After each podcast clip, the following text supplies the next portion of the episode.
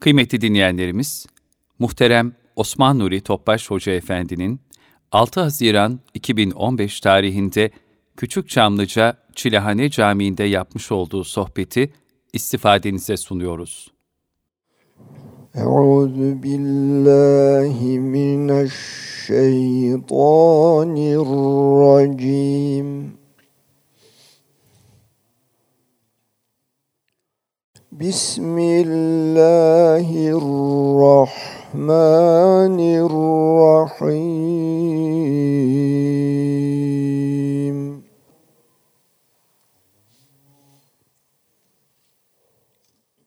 إن المتقين في جنات ونهر. إن المتقين في جنات ونهر في مقعد صدق عند مليك مقتدر. بسم الله الرحمن الرحيم. الرحمن.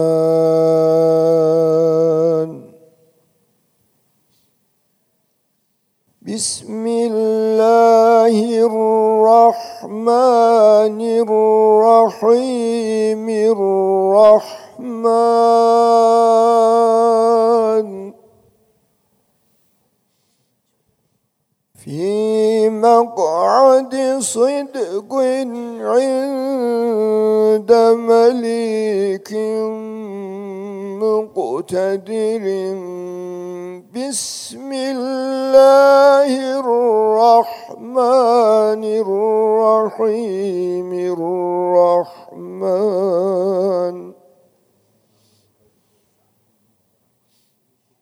في مقعد صدق عند مليك مقتدر الرحمن.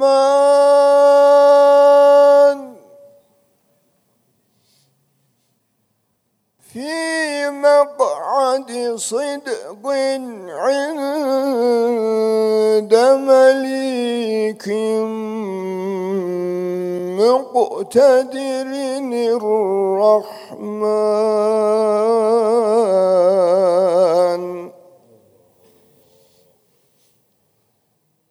في مقعد صدق عند مليك مقتدر. بسم الله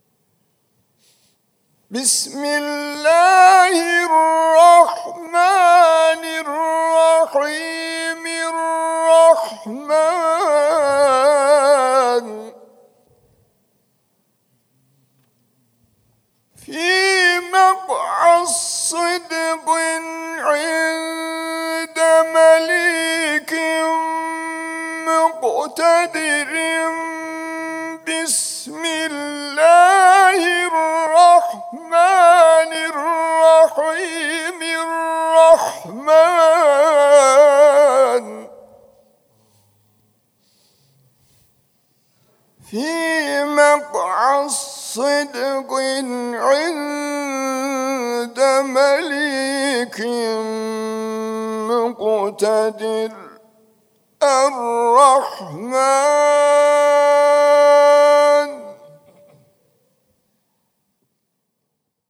في مقعد صدق عند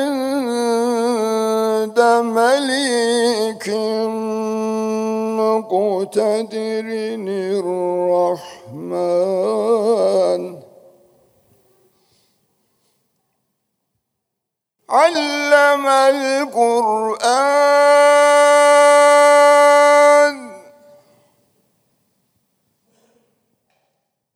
علم القرآن.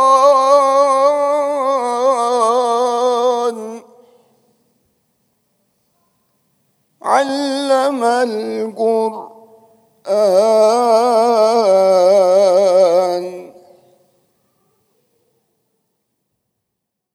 خلق الإنسان علمه البيان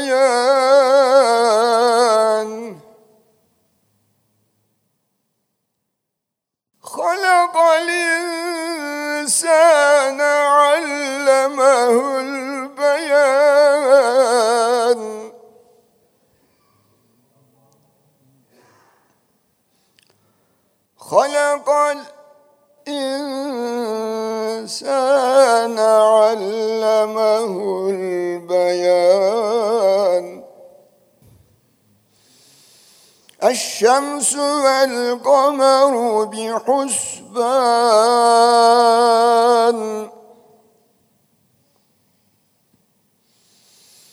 والنجم والشجر يسجدان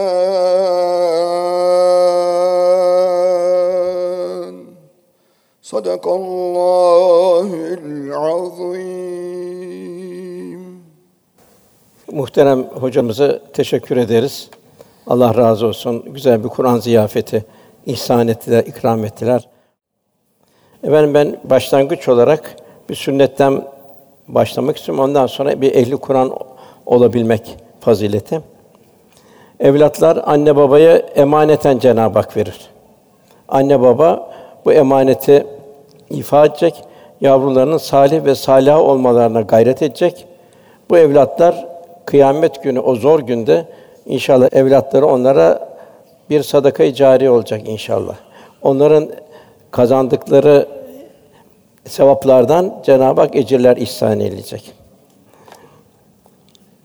Her yaratılan terbiyeye muhtaçtır. Çünkü bir nefis engeliyle Cenab-ı Hak gönderiyor imtihan dünyasında olduğumuz için. Bu nefis engeli bertaraf edilecek. O bertaraf neticesinde ruhani istidatlar inkişaf edecek. Cenab-ı Hakk'a güzel bir kul olacak mümin. Cenab-ı Hak bizden bunu istiyor. Ayet-i kerimede ailene namazı emret, kendinde ona sabırla devam et buyuruluyor. Demek ki namaz evlatlarımıza küçük yaşta bir namaza alıştırmak. İbrahim Aleyhisselam'ın da en büyük derdi namazdı. Ya Rabbi beni ve zürriyetimi namaz kılanlardan eyle. Demek ki namaz ilahi bir huzurda duruş ve bu huzurda duruşu kalbe hazırlanabilmek. Yine diğer Tahrim suresinde ey inananlar kendinizi ve ailenizi yakıtı insanlar ve taşta olan ateşten koruyun. Onun başında acımasız güçlü Allah'ın kendini buyurduğu karşı gelmeyen ve emri yapan melekler vardır buyuruyor. Efendim en mühimi burada nasıl bir beraberiz evlatlarımızla. İnşallah öbür tarafta da beraber olabilmek. Cenab-ı Hak cennet ehline selamun kavlen min Rabbir Rahim. Büyük bir selamla, bir ihtiramla karşılanacak. Ve bu yol ayrımı bir fasıl günü ve emtazül yevme eyyuhel mücrimun eğer evlatlar başka taraftaysa o zaman bir yol ayrımı başlayacak. Onun için bu evlatları olan ehemmiyet çok mühim. Baba annenin olan hakkı evladına bir de güzel bir isim koyabilmek. Sallallahu aleyhi ve sellem Efendimiz her geçtiği mahallelerden isim sorardı. Eğer isim tevhid akidesine aykırıysa o ismi değiştirirdi. Anne yüreği mühimdir. Çocuğun eğitim gördüğü bir sınıftır. Şefkatin en büyük menba annelerdir. Annenin terbiyesinden mahrum olan çocukların terbiyesi güçleşir. Yüksek karakterli kişiler daima salih annelerin eserleridir. Resulullah Efendimiz de cennet annelerin ayakları altındadır buyuruyor. Cenab-ı Hak ayet-i kerimede de Rabbena heb lena min ezvacina ve zurriyatina kurrate ayunin ve cealnel muttaqine imama. Demek ki salih kız evlatlarımız salihâ olarak yetiştirmek, ondan da hayırlı bir zürriyetler Cenab-ı Hakk'ın ihsan eylemesi, dine, vatanı, millete, ümmet-i Muhammed'e hayırlı ve bizlerin de bir numune olabilmemiz ve cealnel muttaqine imama takvada da hem yaşayacağız hem de rehber olacağız. Onun için bu annelerin durumu da babaların durumu da ikisi de çok mühim evlatların yetiştirilmesinde. İsimle başlıyor. İsim müsemmayı çeker. Bugün maalesef yani bazen fonetik hoş geliyor diye değişik isimler konuyor. Mesela Nalan ismi konuyor keder manasına. Hicran ismi konuyor ayrılık manasına. Aleyna konu hiç manası yok. Bu demek ki Resulullah sallallahu aleyhi ve sellem Efendimiz hem isimleri değiştirir, tevhide aykırı olan isimleri hem de gönlüne gönlü hoş gelmeyen isimleri değiştirirdi. Anne babanın vazifelerinin başında evladına güzel bir isim koyması. Ve bu ruhaniyet telkin edici bir isim olmuş olacak. Diğer bir husus anne babanın lokmayı dikkat etmesi, evlatlarını helal lokmayla yetiştirmesi. Diğer husus çocukların taklide meyilli oldukları için ilk defa çocuk görmekle eşyayı tanımaya başlar. Arkadan konuşmaya başlar. Arkadan da gördüklerini taklit eder. Onun için anne babanın çok teyakkuz halinde olması lazım. Münakaşalı ve kavgalı ortamlarda yetişen çocuklar huysuzlaşır ve hırçınlaşır. Diğer taraftan çocukların davranışlarını daima kontrol edip onun yanlış hareketi göz ardı etmemek lazım. Gizli ve tenha yerlerde yanlış işler yapmamasına meydan vermemek lazım. Zira eğer göz ardı edilirse karakterler zaafı uğrar. Çocuklar çift şahsiyetli olurlar. Bu halin ilk tezahürü yalan ve riyadır. Çocuklarımız yalan söylemeye mecbur hale getirmemeli. Zira zamanla yalan alışkanlık haline gelebilir. Diğer bir husus, çocukların güzel işlerini takdir edip mükafatlandırma, hataların ise görmezden gelmemelidir. Çünkü bu çocuğun şahsiyetine kalıcı bir yer edinir. Buna mukabil vaktinde ikaz edilmeyen kusurlar tekrarlarına tekrarlana şahsiyetin bir parçası haline gelir. Bu yüzden bilhassa ufak yaşlarda kız çocukların bugün görüyoruz anne baba dini yaşamaya gayret ediyor.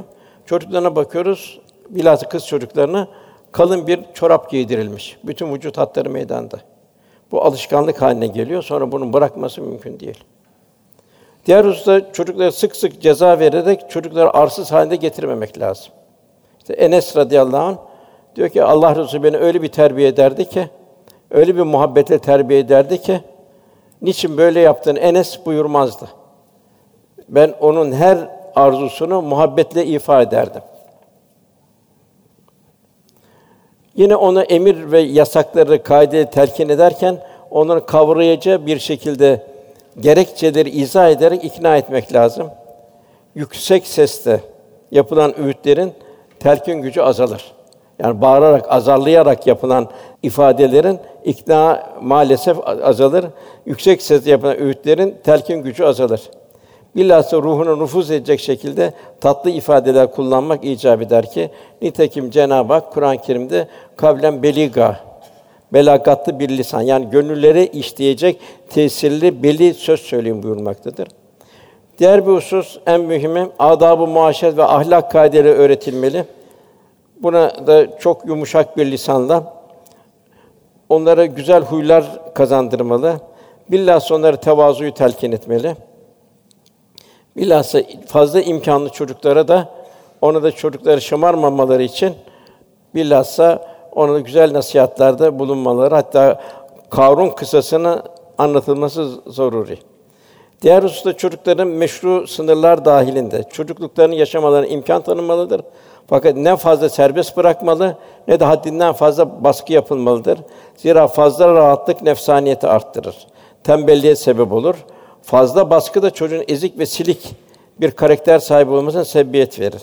Bu yüzden de ölçüler çok isabetli olur. Ölçülere dikkat etmek. Bilhassa yavrularımıza kendilerine Cenab-ı Hakk'ın nimetlerini hatırlatıp onu hamd ve şükre alıştırmalıdır. Efendimiz hayattan misaller verilerek iç alemlerin ruhaniyet ikliminde yoğrulmasına gayret edilmelidir. Bir de yerine getirilmeyecek bir söz de söylememeli. Zira anneye babaya da o zaman itimat azalır. Diğer husus diğer küçük yaştan onları ibadet ve hizmete alıştırmalı. İbadet mesuliyeti ve hizmetin ehemmiyeti telkin edilmelidir. Bilhassa namaz ve sadaka üzerinde yavrular üzerinde çok itina gösterilmelidir. Çocuğa namaza Allah'a secde etmeye ve cömertliğe ufak yaşta alıştırmak zaruridir. Allah inşallah yavrularımızı dinimize, imanımıza, vatanımıza, milletimize hayırlı evlatlar eyler. Diğer hafızlar kısmına geçtiğimiz zaman ehli Kur'an olabilme. Resulullah sallallahu aleyhi ve sellem Efendimiz bir defasında şöyle buyurmuşlardı. Şüphesiz insanlardan Allah'a yakın olanlar vardır. Eshab-ı kiram, ey Allah'ın Resulü, onlar kimlerdir diye sorunca efendimiz, onlar Kur'an ehli.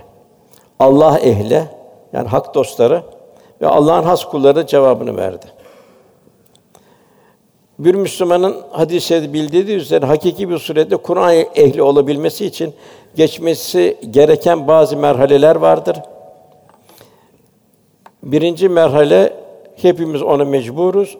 Kariül Kur'an yani Kur'an-ı Kerim harf ve hareketiyle Kur'an-ı Kerim'i doğru bir surette yani tecvid ve telaffuz bakımından düzgün okuyabilme her Müslümanın bir vazifesidir. Zira kıraatsiz bir namaz olmaz. Kıyamsız bir namaz olabilir. Yorgunsan oturduğu yerde kılabilirsin. Fakat kıraatsiz bir namaz olmaz. Kur'an-ı Kerim'de diksiyon Cenab-ı Hakk'a aittir. Yani kelimelerin bir mucizedir Kur'an-ı Kerim. Kelimelerin seçimi, telaffuz edilmesi ve düşünceye kolaylık ifade edilmesi Cenab-ı Hakk'ın bir lütfudur. Yani fesahat ve belagat Rabbimize aittir. Yani o, o zirvedir. Onun üzerinde yoktur. Müşrikler Kur'an-ı Kerim'de mücadeleye kalkışmak istediler. Fakat edebiyat fuarlarının sıfırlandığını gördüler. Aç içinde kaldılar. O edebiyatçılar, şairler aman gelin birleşelim de bir benzerini yazalım diye bir teşebbüs edemediler. Ancak alay, hakaret ve zulümle bertaraf etmeye çalıştılar. Velhasıl bizde de elhamdülillah bugün fırsatlarımız, fırsatlar Cenab-ı lütfetti. Hepimizin bir kairi Kur'an olabilmesi, tecvid kaideleri yalnız Kur'an-ı Kerim'e aittir. Kur'an-ı Kerim'in hususi kaideleri vardır. Onun için her Müslümanın kâril Kur'an olabilmesi zaruridir. İkinci merhabe hafızül Kur'an olabilme nimete. Kur'an-ı Kerim'i baştan sona kadar ezberleyenlere verilen sıfattır. İnşallah yavrularımız hayat boyu Kur'an-ı Kerim'le ihticac ederler, unutmazlar, unutturmazlar. İnşallah hafızül Kur'an olurlar. Üçüncü merhale alimül Kur'an olabilmek. Yani Kur'an ilimine tahsil eden kimseye verilen sıfattır alimül Kur'an olabilmek. Tabi bu bir kültürdür. Kur'an-ı Kerim en büyük kültürdür. Bu kültürü ihsan eden Cenab-ı Hak'tır. Akaide ait esaslar vardır Kur'an-ı Kerim'de. Müteal Allah talakkisi vardır. İbadet ahkamı vardır. Ahlak kaideleri vardır. Cenab-ı Hak'tan uzaklaştıran kötü vasıflar vardır toplumu düzeltmeye yarayan hükümler vardır. İktisadi ve mali düzenlemeler vardır. Hukuk vardır. Aileye ait bir hukuk vardır. Savaş hukukunu düzenleyen kaideler vardır. İnsan hakları, köle hakları, esir hakları vardır. Akılları, fikirleri Kur'an-ı Kerim istidadında, istikametinde sevk eder Kur'an-ı Kerim. Cedel ilmi vardır yani tevhid akidesine uymayan iddiaları cevaplandırır Kur'an-ı Kerim. Allah'ın nimetlerinin telkinat vardır, sayamazsın Cenab-ı Hak buyuruyor. Kıssalar ilmi vardır ve kıssalardan ibret almak Kur'an-ı Kerim'de 25 veya 28 peygamberden gelen kıssalar vardır. O kıssalardan hisseler alınacak. Ölüm ve sonrasındaki safhaları bildiren haller vardır. Bütün bu saydıklarımız Kur'an kültürünü meydana getirmektedir. Yani en muazzam ve en muhteşem kültür Kur'an-ı Kerim kültürüdür. Bu kültürün mürşidi Resulullah sallallahu aleyhi ve sellem Efendimizdir. Resulullah Efendimiz bu kültürü en güzel bir şekilde tahsis eden eshab-ı kiram ve evliya Allah olmuştur. Dördüncü merhame hadimül Kur'an olabilmek. Yani Kur'an'ı yaşayan ve Kur'an ile emri bil maruf ve nehy anil münkerde bulunan kimselerin vasfıdır. Cenab-ı Hak kuntu hayrul ümmetin hayırlı bir ümmet insanlar arasından çıkarılmış hayırlı bir ümmetsiniz. Marufu emreder, münkerden nehyedersin buyuruyor. Yine efendimiz buyuruyor. Sizin en hayırlınız Kur'an'ı öğrenen ve öğretendir. Yani hal ve davranışlarımızı Kur'an-ı Kerim istikametinde olması yine Kur'an-ı Kerim'in üzerimizde bir tesiri olması. Yani Kur'an-ı Kerim'in ruhaniyetle gönül alemimizde olmaması. Okunan hocamızın daha okuduğu Er-Rahman allemel Kur'an halakal insan allemül beyan. Rahman Allah Kur'an'ı öğretti. En büyük Allah'ın bir nimeti. Yani Cenab-ı Hakk'ın bu nimetini takdir etmek, yaşamak ve yaşatmak. İnsanı yarattı, Kur'an'la istikametten allemehül beyan, hikmetler, sırlar Cenab-ı Hak insanlara lütfediyor. Hangi insana? Kemale eren, kalben merhaleler kat eden insana. İki hafız efendiden Kur'an-ı Kerim dinlersin. Ya iki hoca efendiden hadis-i şerif dinlersiniz. Okuyanların ya da hoca efendilerinin kalbinin durumuna göre tesiri artar. Mesela biz Aziz Mahmud Hüdayi Vakfı kurulduğu zaman o zaman rahmetli Gönelli Mehmet Efendi hocamız gelip 15 dakika bir vaaz ederdi. Her zaman duyduğumuz meseleleri anlatırdı. Fakat onun gönlünden çıkan o kelimelerin tesiri çok ayrı olurdu. Cemaat yine onun peşinden gider, onun gittiği camiye devam ederdi. Demek ki gönül alemi çok mühim. Halk ağzında da bir şey vardır, dar bir mesel vardır. Söz kalpten çıkarsa kalbe gider, dilden çıkarsa kulağı aşamaz. Beşincisi amilül Kur'an olabilmek. Yani Kur'an ahlakıyla ahlaklanmak hem de onun hayatın hiç taviz vermeden, Kur'an'dan taviz vermeden yaşamanın bir sıfatıdır. Efendim buyuruyor, yalnız iki kişiye gıpta edilir. Bunlardan bir Allah'ın kendisine Kur'an verdiği kişidir. O kişi Kur'an ile gece gündüz meşgul olup onunla amel eder ve amel ettirme gayretinde olur. Diğeri de Allah'ın kendisine verdiği maldır. Onu da gece gündüz Allah yolunda infak eder. Bu da çok mühim. Çünkü bunu Cenab-ı Hak ye uzu sadakat buyuruyor, ben alırım buyuruyor. Altıncısı en yüksek derece hamilü Kur'an olabilmek, yani canlı bir Kur'an olabilmek. Böyle kimse baştan aşağı bir edep timsalidir. İslam'ı yaşayarak tebliğ ederler ve marifetullah'tan nasip almış Allah'ın veli kullarıdır. Mesela birkaç misal verimi arzu edilirse, e, Abdurrahman Hoca Efendi ile bir sene hac ettik. Yani orada ne kadar bir edep, incelik ve zarafet gördük. Hatta orada gelip dediler ki siz Kâbe'de Kur'an-ı Kerim okusanız o kadar bir tevazu sahibiydi ki. Yok dedi, aman dedi, bana dedi şey yapmayın. Yine bir teyp istemez, teypte dinlenmesini istemezdi ki acaba teybi dinleyenler edep ile dinler mi dinlemez mi diye. Bu kadar Kur'an-ı Kerim bir hassasiyet içindeydi. Gönenli Mehmet Efendi ayrı bir güzellikti. Sami Efendi Hazretleri onu da hayatının her safhası ayrı bir güzellikti. Ayrı bir nezaket, zarafet, incelik. Görüldüğü zaman bir ruha ferahlık, bir, bir huzur hali verirdi. Yine büyüklerden, daha ötekilerden misal verirsek, Bahattin Nakşibendi Hazretleri yemeği pişirenlerin manevi durumuna bile dikkat ederdi. Ağza girenlere aman derdi bu yemeğe gafil bir kimseyi pişirtmeyin buyurdu. Mevlana Hazretleri buyuruyor, bu diyor seherde diyor bir bende tulat, sunuhat, bir hikmet tecelli etmedi kalbimde. Herhalde ağzıma bir yanlış lokma girdi. İmam Rabbani Hazretleri karanfil tanesi istiyor, talebesi altı tane götürüyor. Oğlum diyor, Allah diyor teki sever diyor. Niye diyor tek getirmedin diyor. Abdullah Delevi Hazretleri bir yerden hızlı olarak geçiyor. Orada bir hafif bir dedikodu, boş laflar ol hemen hızla geçiyor. Talebesi hocam diyor çok telaş ettiniz diyor. Orucum gitti diyor. Orucum bozuldu diyor. Efendim siz diyor gıybet bulunmadınız diyor. Bulunmadım ama diyor oradan diyor inikas oldu diyor. Bunlar hameleül Kur'an olmuş oluyor. Tabii bunlara Cenab-ı Hak la havfun aleyhim ve lahum yahsunun onlar o kıyamet la uksun bi yevmil kıyamet o büyük infilakta bunlar korkmayacaklardır, üzülmeyeceklerdir buyuruluyor. Yani bu dost olanlar Cenab-ı Hak'la. Yine Cenab-ı Hak ticareten lentebur buyuruyor. Üç madde var. Birinci Kur'an'la istikametlenler, Kur'an-ı Kerim'i tilavet edenler, yaşayanlar ve yaşatanlar, kendilerini Kur'an'a nezredenler, adayanlar. İkincisi beden ve kalp ahengi içinde ilahi huzurda olduğunu idraki içinde namaz kılanlar. Üçüncüsü Allah'ın verdiği nimetler. Bunları zaruret varsa açık, zaruret yoksa gizli olarak Allah yolunda infak ederler.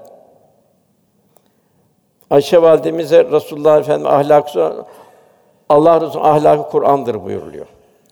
Sen elbette en muhteşem bir ahlak üzeresin. Efendim Resulullah'ın ahlakı nasıldı? Hali nasıldı? Onun çok azını bir ifade etmek arzu edersek bir de ibadetteki ruhaniyet. İbadetler kalp ve beden ahengi içindeydi. Cenab-ı Hak namazın secde et ve yaklaş buyuruluyor. İlahi huzurda olduğumuzun bir idrak içinde bir namaz Cenab-ı Hak istiyor. Ve müminler o namazda kurtuldu buyuruluyor. Oruç lealleküm tettekun umulur ki takva sahibi olursun buyuruluyor. Sırf mideyi değil, göze oruç, kulağa oruç, dile oruç, bedene oruç, kalbe oruç, her halimize oruç ki bu oruç bize inşallah kıyamet günü kalkan olacak Rabbimizin lütfuyla. E zekat, daha ötesi sadakalar, daha ötesi infak. Cenab-ı Hak varlıkta ve darlıkta verirler buyuruluyor. Cenab-ı Hak bizden imanımızı test ediyor. Len tenal bir hatta tunfiku Sevdiklerinden vermedikçe birre, fazilete, Allah'a yakınlığa yaklaşamazsın buyuruluyor.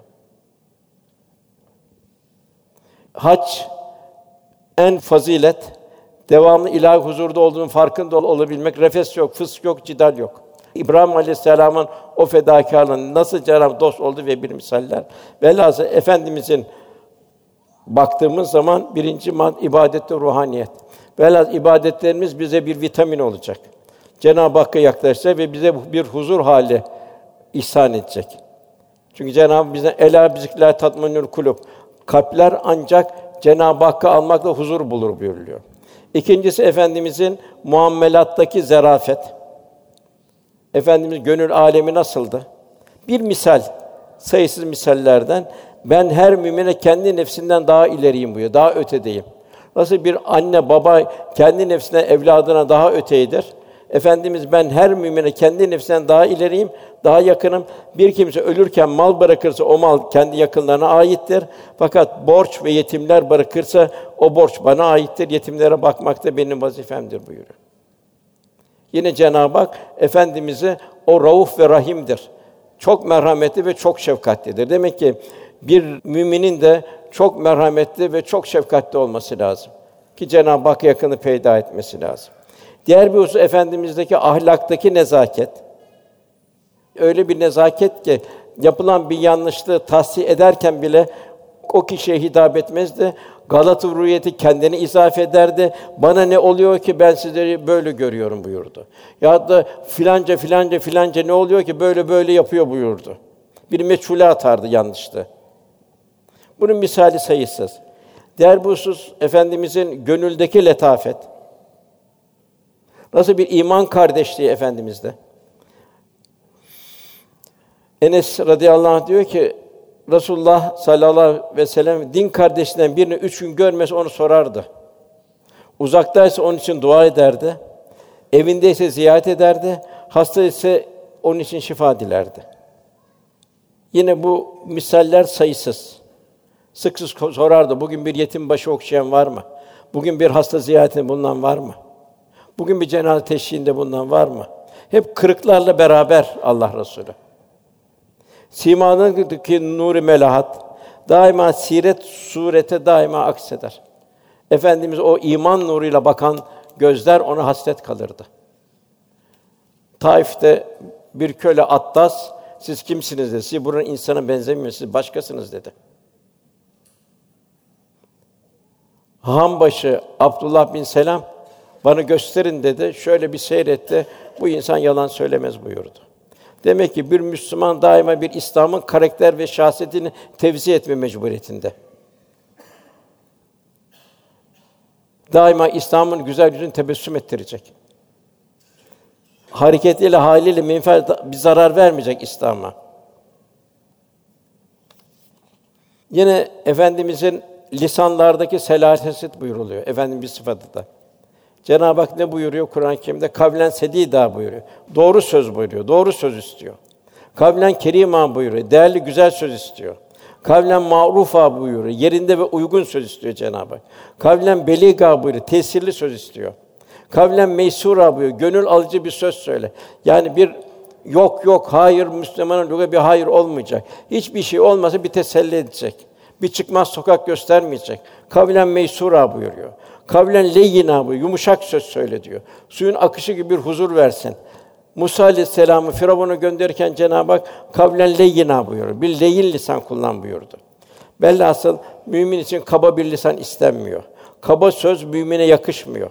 Lokman suresinde Cenab-ı Hak seslerin en çirkini merkeplerin sesidir buyuruyor.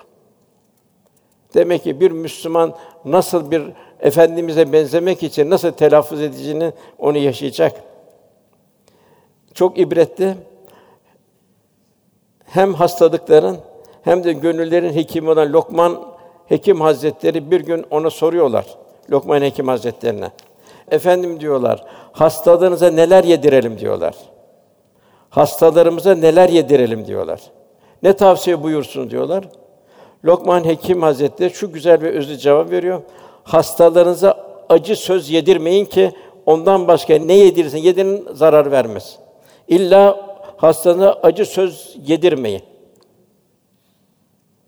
Efendimiz de daima bize telkini hastalarımıza ona bir huzur verecek, onu güzel telkin edecek, e, bir şifa dileyerek onları bir hitap etmemiz buyuruluyor. Yine efendimizin incelik duygularındaki incelik. Öyle bir duygu incelik ki Efendimiz buyuruyor. İnsin ve cinin gafilleri hariç bütün mahlukat beni tanır buyuruyor. Demek ki bir müminin de bu kadar bir güzel ahlak o aksedecek.